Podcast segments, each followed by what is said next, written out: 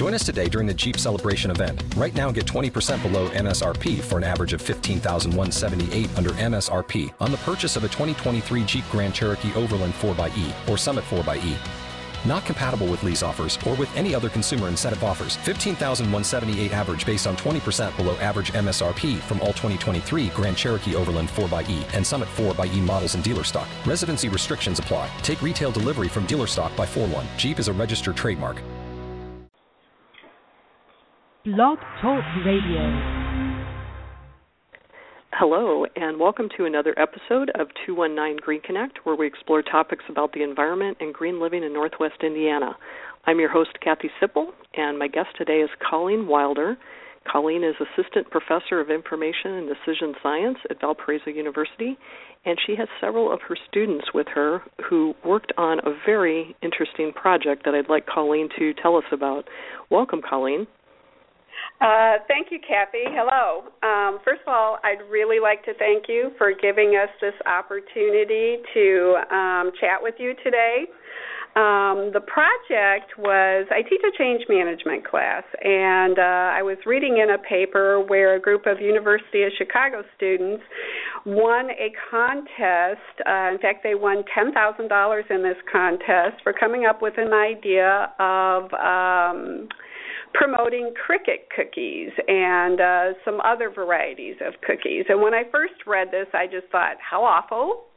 Um, who's going to want to buy these? But then I started looking into the idea and came to the conclusion that it would be a great project for my um, class on change management because um, it's obvious that there's going to be a lot of resistance to the idea. So um, I asked the students then to come up with a strategy to um, to change the menu items at a local restaurant so that they would include insects. Wow. We are not California, we are not New York, we are the Midwest and even with that we're not Chicago. So we're Northwest Indiana.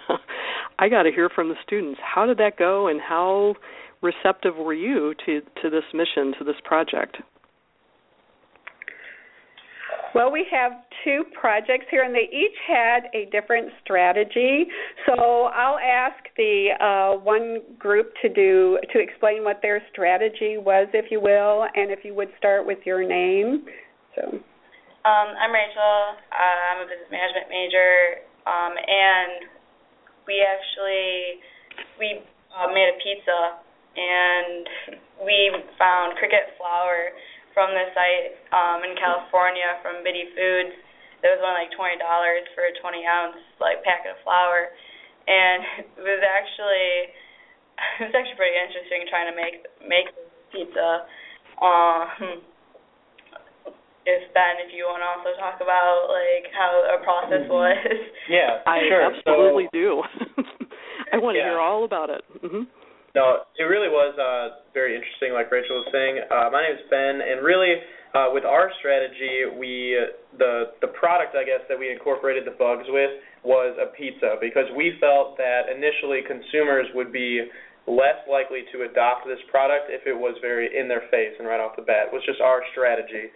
Um, so with that, we kind of felt that in the Valparaiso community as well as here at the university, um, obviously, Kathy, like you were saying, it's not it's not California or New York, and it's not even Chicago. So people here we thought would be pretty conservative in their views of eating insects, especially at a restaurant. Um, so our whole approach was kind of a little bit more moderated. We we kind of spread things out over time with the idea that um, kind of easing consumers into this kind of product or this kind of food would be uh, an effective way of helping them adopt it over time. So starting out with something smaller that consumers couldn't see, and then maybe moving into an item on a menu that was a lot more specific, um, with you know a bug that maybe was present as a topping on a pizza or something like that. Um, so that was really what was driving our idea to use the pizza was because it was a lot more subtle off the bat, and it kind of helped us push the nutritional values in a way that wasn't wasn't easily opposed right right away. And we also have a very diverse uh, uh, let's say group of people here at Valparaiso University that we knew would kind of really want to experiment too with like going kind of let's say I don't know what the words I'm looking for. Just really trying this new tactic. Um, we're going to go with taste testing with like little bits and pieces and trying the pizzas and all that too. Yeah, exactly. We definitely felt that university students would be the change agents for eating insects in the community just because, you know, it's the youngest group of people. The group of people here are coming from all over the place. We have international students on campus, so it, it would probably be the, the best target market working out uh, to introduce insects to just the general culinary environment in the community. So Great. Well, that sounds like a great way to do it. I have to say, I'm a big fan of pizza, so I think you could totally sneak it in that way for me. so, um, you know, I want to come back to this, whether it's now or later. Just, you know, some of the benefits or the reasons why, you know, you thought that introducing, you know, crickets or other insects into, you know, Northwest Indiana's diet was a good idea. Um, I would imagine it's a pretty good source of protein and readily available, kind of a sustainable food source. Did that enter into your your idea or your project at all? We we had the benefits. We had another group that had a completely different strategy. I don't know if okay. you want to hear from them yeah. or you want to go yeah. to the benefits. Which way would you like to? We we can go back to the benefits. I'm just really curious about it, but let's let's roll okay. out both of the projects. I think that'll give us a better framework for for getting into benefits. So because go right they took a completely different approach, which is why I selected the two. So if you guys mm-hmm. would introduce your strategy. Um, my name is Iyanna, and for our strategy, we decided to put all the insects just right on top of the dishes. Um, most of them would be used as garnishes initially, and we felt that would be better because a lot of the group members thought it would be kind of a bad reputation to discreetly put the bugs in the dish if there's already going to be a lot of uh, hesitancy to eat them in the first place. So if someone finds out you snuck cricket powder into their pizza or their any other kind of dish that you want to use it in, they might take offense to that and just completely not want to eat at your restaurant anymore. But if you're very open and upfront about it, then we felt like it might it would be better marketing and it it would attract all the people who are in Northwest Indiana that want to try something different, try something adventurous, and then they'll share it with their friends and when we proposed, oh, I'm Nelson, by the way. When we uh, presented to the local restaurant owners, we created a um, proposed menu that consisted of what we considered were three tiers of insect dishes. Uh, the first tier would be where it's like a deep fried tarantula, where the insect or arachnid in this case is the actual dish, so you are consuming only the tarantula. And then we would go on to like a BLT, where we, we would put bee larva as a garnish inside of a sandwich. And then the third tier is the most conservative, and that is where it's the cricket powder that's where the bug doesn't even appear anywhere on the dish. So that way we can appeal to hopefully different consumers, but our main target was the ones who are going to be willing to eat the insect on its own. We also took the menu that they already had in place and just tried to make some alterations to that so we so we can show the business owner how simple it would be to make the change to add the insects to the menu. Very cool. So I'm just curious, what were some of the reactions from the the local restaurants that you approached? Well, the the, the one that we approached, um, I, I think he was open to the idea, but cautious all the same, and uh, didn't completely rule it out. Um, they were aware that there are restaurants in Chicago already doing this, um, but again, a little reserved about it. Um, but didn't completely rule it out. And part of the change, um, getting making things happen, is to, you know, start with the awareness, and um, that's where the and, and the students did quite a bit of time putting together what I considered a compelling argument on their part. And so I don't know if you want to go through the nutrition and the environment. Um, to add to what the restaurants thought, during the course of the development of the project, I actually went to the restaurant and talked to the chef and we sat down and had a conversation about it. And I asked him, as the head chef, you make everything, you know everybody, you see the types of people that come to the restaurant. So, what do you think? How it will be received? at this particular establishment, and he said they have the kind of client base that would try everything once because they have a rotating menu. So each month their menu is different, so everybody is accustomed to everything being different in the restaurant every each time they come in. So he said they might be hesitant at first, but they would try it at least once, and if it tastes good, they won't really care what's in it. And it, and I think that's the kind of client base that the restaurant needs to have if they want to start developing um, any insect dishes. Yeah, Great. speaking from that, coming from the conservative group, even like I, I think I remember the the restaurant owner in presentations.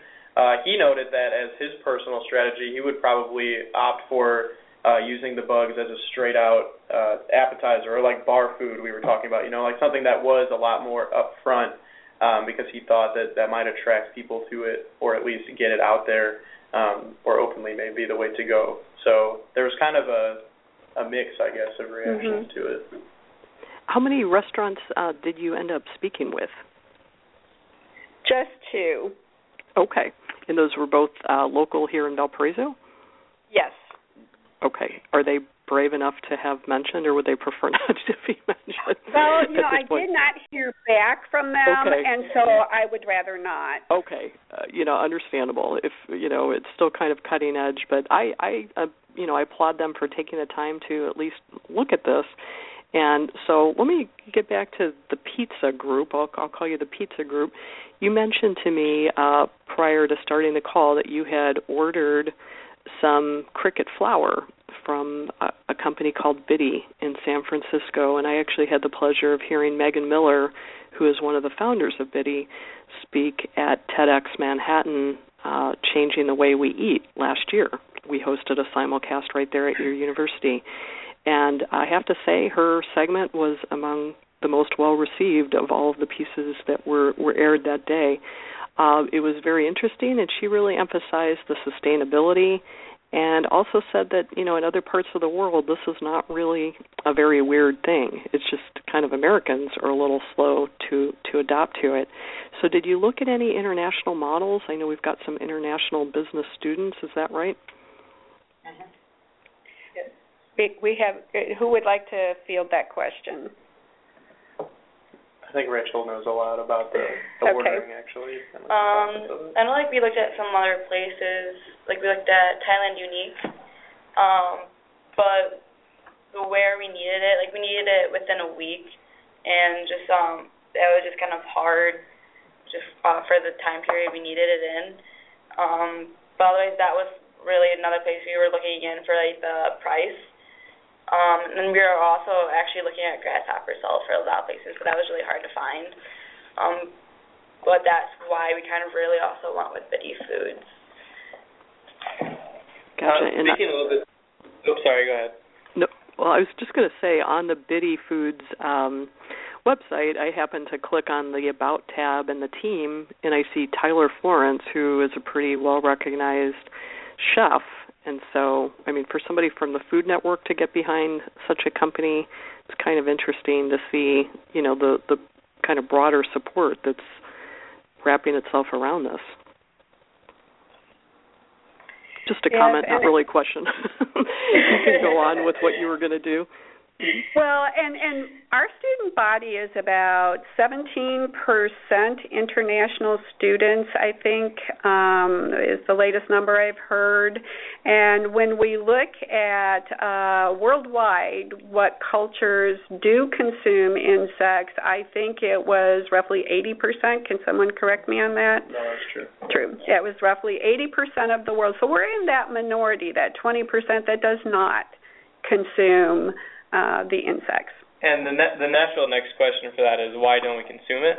So we Mhm. actually did a little bit of research, and we found that Western culinary traditions um, spawned in colder areas, in colder climates that typically don't have as, as many insects. So we had to revert to farming and eating farm animals, um, farm crops, things we're comfortable with, and we associated bugs with where we saw them, which was in decomposition. They're the bottom feeders, the scavengers, and we associated them with death and decomposition, not necessarily anything that we would want to cook and eat. Whereas in the rest of the world, in the warmer climates, they see bugs everywhere. Not necessarily only when they're a pest or uh, when there's death or decomposition. So it's just a whole different mindset that, for some reason, the Western traditions has yet to shake. And another natural question that might arise would be how was it? Did all four of you try your creations, your culinary creations, and what was your impression? We tried the pizza that the group made. We also had um, chocolate dipped crickets and flavor like bacon flavored crickets, and the I think it was a brownie or protein bar that had crickets in it as well. Yeah. And we I tried every single one and mentally it was very hard to get past the fact that I knew there were crickets in it. Even though there's like crickets and bugs in our food already in trace levels, it's still like a mental thing you have to get past. And I did not eat the just cricket with the flavor on it. Could not get myself to just eat a straight up cricket.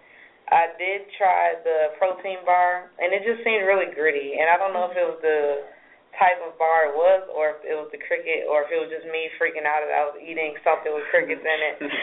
um, but the pizza group, I liked that they made they made a regular pizza with just regular flour and a pizza with cricket flour, so they allowed you to try both, so you could compare right there what the difference was, if you noticed any at all.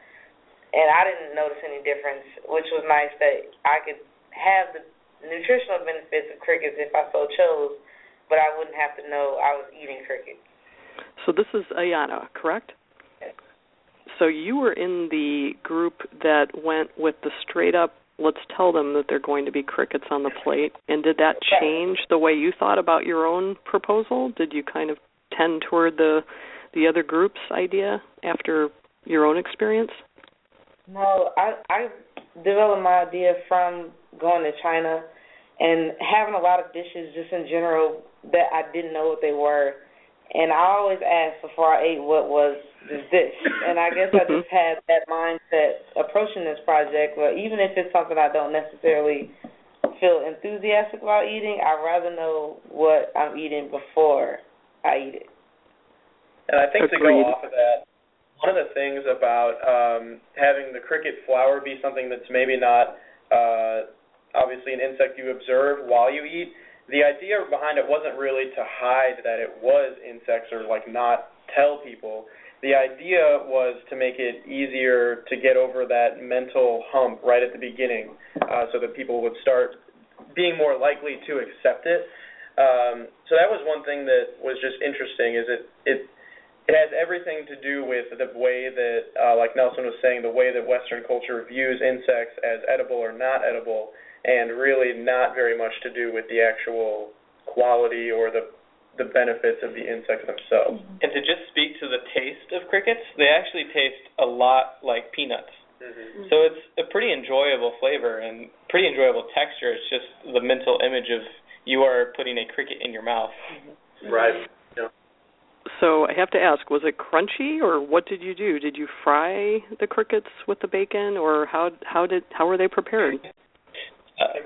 You know, I actually went online again and purchased them to bring them to class, and so they were already prepared for us. Although gotcha. I will let you I will let you know one of the other professors on the faculty here has offered to prepare them for us. He has lived all around the world and um he has offered to prepare them if we would harvest them. and I haven't taken him up on that offer yet. gotcha. Well, you know, spring is upon us here, and I'm sure crickets will be out in in force pretty soon. And so, do you think? Do you see people eventually um warming to this idea? And would there be cricket farms? Uh, like there are other types of animal farms. What do you think is the future for for crickets and other insects in American cuisine? Well, you know, I think one of the drivers behind uh, even entertaining the question here in the United States is that uh, you know, there's a, a, a statistic that is all over the place about the world population reaching 9 billion in 2050. And then the question is, how are we going to feed all those people? And so the answer is we have to look for some things we haven't looked at before. And um, the uh, FAO, which I think is the um, agriculture organiz- the Farm and Agriculture Organization of the UN. Uh, they put out a, a very sizable booklet that one of the groups used as their resource and um, and really they looked at it as we need to start asking this question because um, getting people over this fear of eating insects may take that long and I think in addition to that, um, the main driver in the short term behind it is people are going to need a really significant reason for why they would want to start including insects in their diet, whether it be a real passion for environmental causes, which I think would be influenced by a more wide acceptance of all other environmental issues to really put that issue as a prominent place in people's minds. And then also the nutritional benefits would be huge.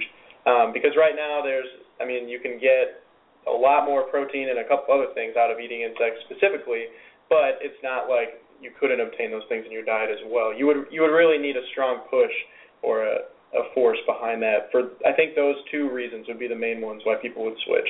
And not that Ben or Professor Wilder are wrong, but I'm a little bit more optimistic as to the future of insect consumption in America. I personally, if I went to the bar tonight and they they had crickets in a bowl as as opposed to beer nuts, I would eat them. Like I would be very open to consuming insects. I so think I'm the presence of beer the presence of beer might help me like see the bar food. Something that accompanies beer would probably up up the uh the pleasurability just a little bit. But it's really interesting. I mean what what exposure did any of you have prior to this project with with this idea? Uh Iyanna it sounds like you had done quite a bit of travel did you experience um, in China or anywhere else that you may have gone? Did you witness, you know, or experience other cultures that that did uh, regularly eat insects? Uh, well, I actually didn't intentionally eat any insects while I was abroad. Um, this was the, my first exposure to the concept of eating insects. I know other countries eat insects, but it never like crossed my mind that maybe one day I would try them at all. I also went to China uh, with Iyanna, although she traveled more than I did, and um, it really helps to break your mental block because when you would, when you're over in like the area we were in, you would ask people, "What am I eating?" You would ask the locals that were serving you food what you're eating, and their simple their response is pretty simple. It'd be beef or chicken or fish, and they don't go into any specifics, and sometimes it's just completely wrong. So you'll be eating what you they tell you is beef, and it's clearly not beef. So you just kind of have to eat it and see judge it on its own rather than your own preconceived notions of what it should taste like. Mm-hmm. Mm-hmm. there was also the issue of some dishes couldn't be translated into English. So even if they were trying to explain to you what the dish was, there was no way that it could be translated. So you just kind of had to take a leap of faith that you wouldn't die and that it would pro- probably taste pretty good.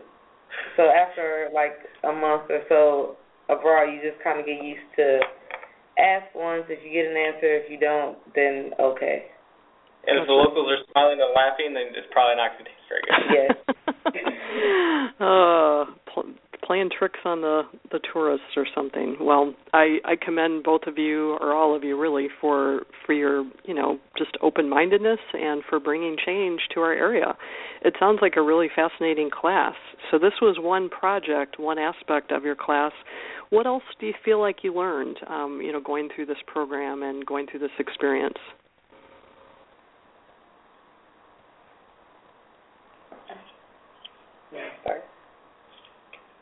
Anything broader about what you might bring into you know your life as you enter a job? Is is there kind of a way that you learned that helps you feel that you'll be able to affect change in an organization where you're employed or you know where perhaps you volunteer? Yeah, I think uh, from a professional standpoint, it, with this project specifically, and then also a couple other projects we did in that course, um, we learned a lot about relating things to a bigger picture and then understanding how different multiple environments could be. So like in in relation to the bugs project for example, I think most people going into it um, especially just as Americans that maybe hadn't traveled uh, like some of the international business students had, or I mean, even if you have, depending on where you went, um, you may not have understood or even considered the fact that eating insects is a very common, acceptable thing to do um, in other countries. So as you look at that on a more broad or general basis, just for change management, um, it becomes very important when you're looking at introducing a new idea or perhaps taking a different route in whatever industry you're in, or perhaps you're working on a project that is going to inquire a fair amount of change within a course or uh, within your employment, whatever you're doing. Um, it's important to take a step back and look at what other cultures or other environments or other companies are doing um, to see if there's some relevance or some symmetry between what you're trying to do. I feel like I learned to just be more open in general in the class because – there's always going to be something changing, and most people are probably going to be resistant to it.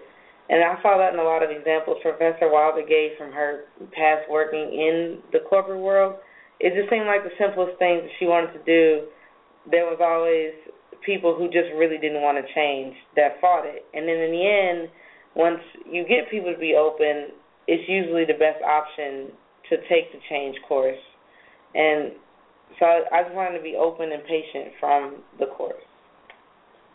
I feel like you have to kind of learn to take risks, kind of being like with being open. You whether people will follow you or not, sometimes the wor- the risk is worth it. And just just sometimes you'll make mistakes, sometimes you won't. Just take that risk. We also learned that different ideas aren't necessarily wrong. Because even if you look in the group we have now, we have two very different ideas, and yet we agree on almost everything. So building bridges, kind of formulating trials with one another, looking at, at both both ideas. It sounds like everybody liked the pizza. and honestly, I I think I'm going to be ordering some Cricket flour after this. You've you've you've changed one person at least. so I want to thank you for that. I want to thank you for sharing your experiences and you know and your wisdom and just your open-mindedness. This has really been great uh, to have all of you. And I know that you are not even in school right now. You've done this on your own time, so I even appreciate it more greatly. So I just want to give a few closing comments and uh, just let you know that if you're just tuning in, you've been listening to another episode of 219 Green Connect. This is Kathy Sipple, and we talk about uh, the environment and green living in Northwest Indiana. You can find all of our past archive shows on blogtalkradio.com forward slash 219 Green Connect, or you can get to the podcast player directly from our website, 219greenconnect.com. You can also find us on Facebook and Twitter. We hope that you'll subscribe and tune in. We've got all kinds of other uh, great episodes out there. One that relates a little bit to today's topic was uh, the one that deals with the local food summit that will be held Friday, April 24th at Valparaiso University. And uh, the local food summit is a follow up on the local food plan that was drawn up by NIRPC, our regional planning commission, several years ago. And so I think that insects and looking at things like that could be an important part of our local food web. So I hope that you know this initial kickoff from you We'll get the conversation rolling on that. So if anybody's interested, you can find out more about that by going to NIRPC, N-I-R-P-C dot org and go to the events calendar, look for Local Food Summit on April 24th. Again, this is Kathy Sipple, and my guests today have been uh, Professor Coleen Wilder and four of her students, Rachel Laveau, Ben Crowe, Nelson Wagner, and Iyanna Harris. So thank you so much, all of you, for joining us, and thank you also to our sponsor who underwrites the show and makes this just a little bit more doable. Uh, Metro Recycling is our our sponsor I'd like to thank, where you can recycle more than what you can do with regular curbside programs. You can think outside the blue box and you can recycle even vinyl siding and PVC pipes. What's better is that they actually pay you to recycle. You can take your materials into one of their three convenient recycling locations. Just go to wheredoirecycle.com and you can find out all the details. That's it for today's show. I want to thank you for joining us. Thank you, Kathy. Thank you.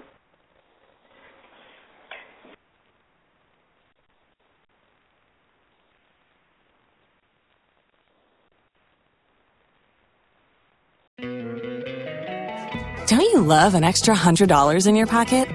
Have a TurboTax expert file your taxes for you by March 31st to get $100 back instantly.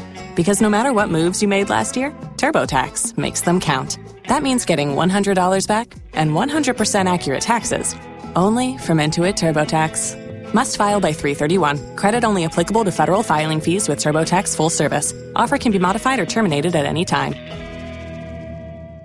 If you only have a 401k, you're not getting the most for retirement. Wait, what? Add a Robinhood IRA on top, then they'll boost it by 3%. You can do that? And if you transfer in any retirement account, you get 3% on top of that. Is there a limit to the match? No limit. Robinhood Gold gets you the biggest contribution match of any IRA on the market. Sign up for Robinhood Gold at Robinhood.com slash boost by April 30th. Subscription fees apply. Investing involves risk. 3% match requires gold for one year from first match. Must keep IRA for five years. Match on transfers subject to additional terms and conditions. Robinhood Financial LLC member SIPC.